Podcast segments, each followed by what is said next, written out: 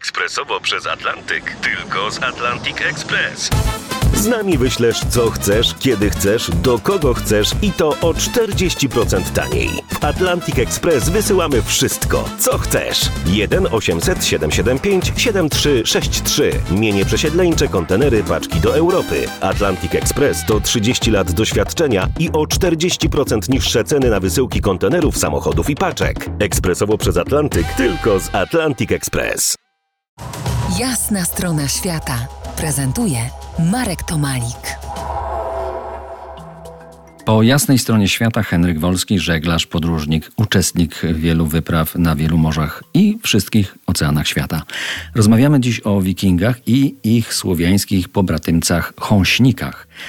Od 1994 roku, y, to znaczy od wyprawy rekonstrukcyjnej śladami wikingów z Rygi do Odessy, interesowały cię szlaki wikingów, ale te z Bałtyku nad Morze Czarne.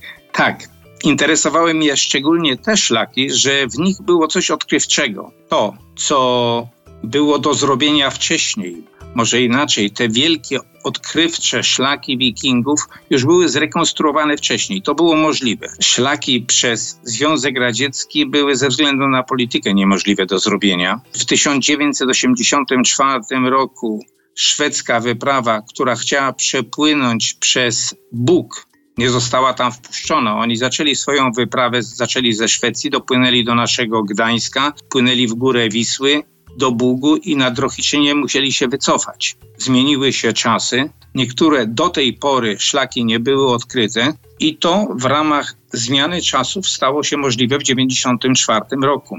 I tak ze swoim kolegą najpierw, a potem sam organizowałem wyprawy ich śladami. To jeszcze do tej wyprawy jeszcze wrócimy w, następnym, y, w następnych spotkaniach. A powiedz, y, bo tak, y, są znane cztery, to znaczy udokumentowane cztery szlaki wodne Bałtyk-Odessa. Cztery szlaki. Właściwie trzy szlaki zaczynają się w takim punkcie startowym. Obecnie jest to Petersburg. I z jeziora Ładoga płynęło się dalej na południe.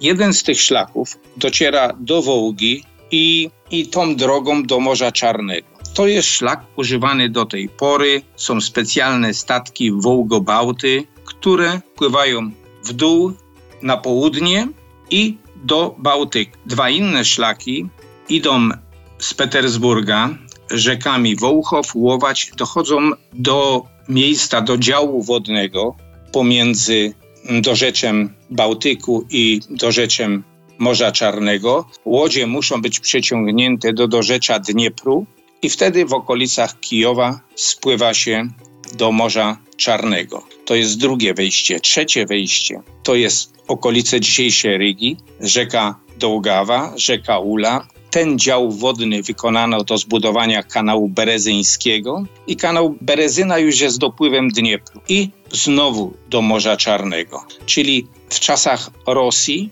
zbudowano kanał na dawnym szlaku wikingów. Czwarty szlak to jest szlak najmniej opisany i to jest szlak z obecnego Gdańska w górę Wisły i albo Bugiem, albo Sanem do Dniestru.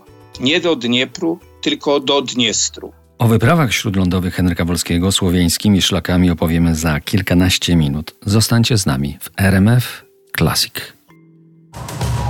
To jest jasna strona świata w RMS Classic.